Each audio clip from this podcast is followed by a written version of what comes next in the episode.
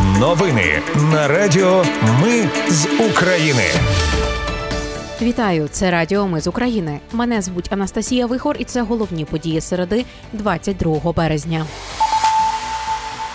Росіяни атакували Запоріжжя ракетами. Багато поранених є жертви у Київській області. Від атаки дронів постраждало місто Ржищів, семеро загиблих. Президент Володимир Зеленський відвідав позиції українських військових на Бахмутському напрямку. Фонд Повернись живим передав військовим перший розвідкомплекс Shark. А благодійний фонд Save Ukraine повернув з Росії та окупованого Криму 17 українських дітей. Про все це та більше далі. Росіяни атакували Запоріжжя ракетами від удару російської ракети по багатоповерхівці. Постраждали 32 людини, 27 у лікарні. Троє з них діти. П'ятьом допомогли на місці. Одна людина загинула. Рятувальникам вдалося врятувати шістьох людей та одну собаку. Розбір завалів триває. У Київській області від нічної атаки дронів постраждало місто Ржищів. Там зруйновано два п'ятиповерхові гуртожитки та триповерховий корпус ліцею. Рятувальники досі розбирають завали, тому інформацію щодо жертв оновлюється. Станом на вечір загиблих семеро уточнив для Бабеля прес-офіцер ДСНС Олександр Хорунжий.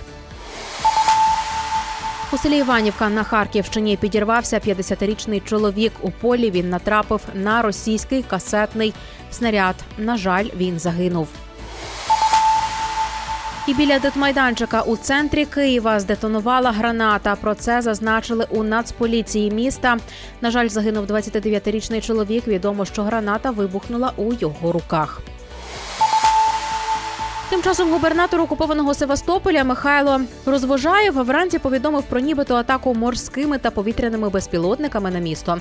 За його словами, російська армія знищила три безпілотники в морі та один у повітрі. У місцевих каналах опублікували відео вибухів у Севастополі. На відео видно, що аж вікна трусилися.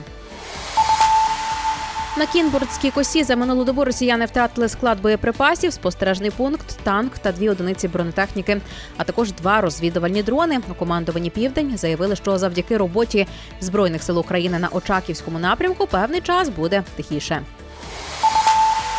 Президент Володимир Зеленський тим часом відвідав позиції українських військових на Бахмутському напрямку. Він заслухав доповіді командирів і нагородив бійців, зокрема капітана артилериста Іллю Вергуна, якому присвоєно звання Героя України. Він отримав від президента орден Золота зірка. Збройні сили України почали локальний контрнаступ біля Бахмута. Російський штурм втрачає імпульс, зазначає британська розвідка. За даними розвідки, локальний контрнаступ українські військові ведуть впродовж останніх днів і його спостерігають на захід від Бахмута. У розвідці зауважили, що українська оборона лишається під загрозою оточення з півночі та півдня. Російський штурм втрачає імпульс через те, що деякі підрозділи Міноборони Росії передислокували на інші напрямки. Сполучені Штати Америки підтримують Україну в питаннях оборони Бахмуту і допомагатимуть Києву, хоч де би було вирішено воювати, заявив представник Білого Дому з питань національної безпеки Джон Кірбі.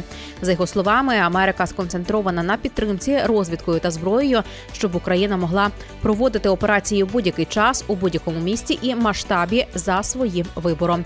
Раніше змі писали, що між Києвом та Білим домом є розбіжності через доцільність тривалої оборони Бахмуту. Фонд Повернись живим передав військовим перший розвідкомплекс Shark авто Torsus із наземною станцією та двома безпілотниками і пусковою установкою отримали аеророзвідники однієї із артилерійських бригад. Нагадаю, фонд разом із мережею АЗС «Око» в межах проєкту Око за око збирає 325 мільйонів гривень на 25 таких комплексів Shark. Уже зібрано понад 285 мільйонів. Словаччина ремонтуватиме німецькі гаубиці для України. Про це зазначив посол Німеччини в Україні. Йдеться про самохідні артилерійські установки Панцергаубіця 2000 Відомо, що процес ухвалення рішення тривав довго, проте вчора він нарешті був підписаний. Вселенський патріарх Варфоломій назвав російську православну церкву відповідальною за війну Росії проти України. Церква і керівництво Росії співпрацювали у злочині агресії та розділяють відповідальність за скоєні злочини. Так і шокуюче викрадення українських дітей, заявив він. Варфоломій додав, що міжрелігійний діалог має бути зосереджений на нейтралізації здатності керівництва московського патріархату підривати єдність християн та узаконювати перед Богом злочини. Запорізьку атомну електростанцію можуть відключити від останньої резервної лінії електропередач. Про це повідомляє МАГАТЕ. Остання резервна лінія електропередач на Запорізькій атомній електростанції була пошкоджена 1 березня. Станції потрібне зовнішнє електропостачання для основних функцій ядерної безпеки. Без резервної лінії будь-яке пошкодження призведе до повної втрати електростанції за межами майданчика. Укроборонпром разом із країною НАТО налагодив виробництво артилерійського 122-мм снаряду за кордоном.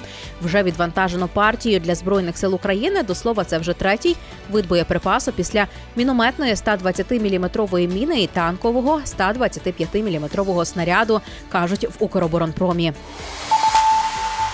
І на завершення благодійний фонд Save Ukraine, який допомагає внутрішнім переселенцям, повернув з Росії та окупованого Криму 17 українських дітей. Росіяни тримали 15 дітей в Євпаторії в таборі Лучистий. Одну дитину повернули з так званої ЛНР, ще одну з російської Анапи. Більшість дітей з Херсону та ті, кого відправили в Крим. Батькам окупанти казали, що дітей везуть на відпочинок на два тижні, але потім відмовилися їх повернути, посилаючись на загрозу обстрілів. Одна дівчина втекла з дому в Херсоні, бо її налякали тим, що прийдуть збройні сили України та зґвалтують. Вона нічого не сказала батькам. А по дорозі зустріла жінку, яка їхала у Джанкой. Там дівчину передали російським військовим. А далі вона потрапила в табір у Євпаторії. Пише Бабель. Хлопця, який потрапив до ЛНР, викрали із Куп'янська. Його тримали разом із 13 однокласниками, яких поки що повернути не вдалося. Наразі це всі новини. Мене звуть Анастасія Вихор. Нагадаю, українці, ми незламні. Радіо ми з України. Перемагаємо разом.